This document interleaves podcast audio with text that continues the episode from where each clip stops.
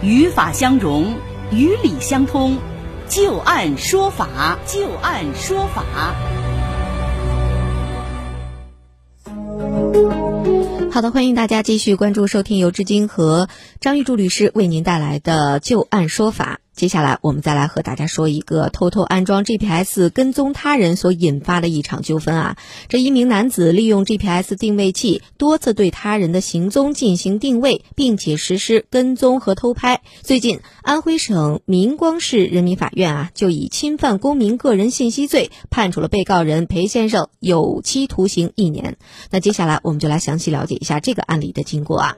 二零一九年春天的时候，裴先生和王女士通过微信聊天结识了。之后，两个人交往发展成恋人关系。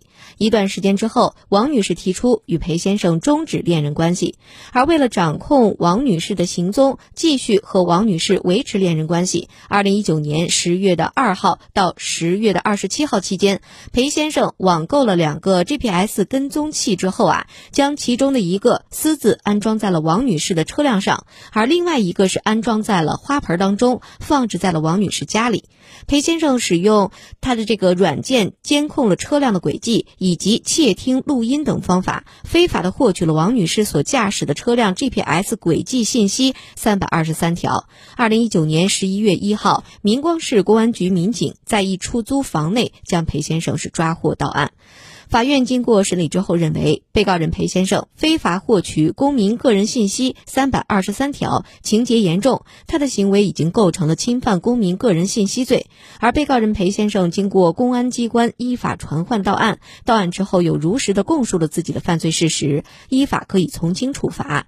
法院是综合考虑到被告人裴先生的犯罪事实、性质、情节以及对于社会的危害程度，作出了判决，以侵犯公民个人信息罪判处被告人裴先生有期徒刑一年，并处罚金五千元。那接下来我们就来听一听张玉柱律师啊对于这个案子的分析和点评。前这么做啊，可能没有什么关系，后来前两年情况觉得按了久，比如说非法获取个人信息，开始给你分情况了，是吧？你利用这工作手段，你获取多少条是构成犯罪，买卖是多少条构成是犯罪，这就开始把它细化了。它首先有一个这个条数的一个细化，比如说多少条到多少条之间是一个什么罪名，是吧？好像好像我记得我们上次办那个好像是五十条。嗯，好像五百也有一个界限，就是他他他根据不同情况给你分别的这个给你做了个限制。对对，而且他好像，比如说你是利用职务之便，如果获取的这个公民的个人信息，这属于加重的情节。虽然你的条数有可能是一样，但是因为你是利用了职务之便，可能判的会更严重一些，是吧？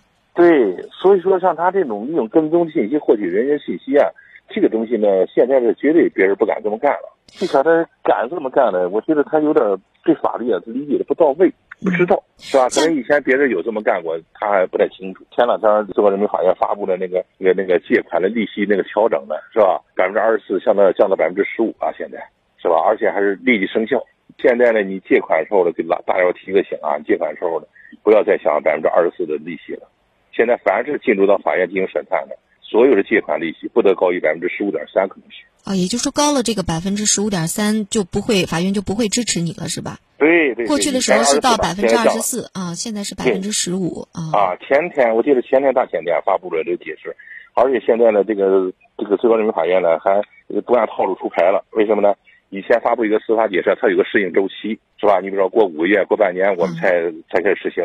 今天发布，今天实行吗？今天发布，今天实行。张律师，我们再回到这个案子当中啊，说到了这个公民个人信息，有些人可能会觉得，公民个人信息是不是只是说你的姓名、身份证号，比如说家庭住址啊，还有你的工作单位地址等等这一些？像今天我们说到的这个人的行踪轨迹，这个也是属于公民的个人信息，是吧？对，你不要把它局限于这个隐私啊。嗯。公民信息，你不要把它局限于这个这个隐私。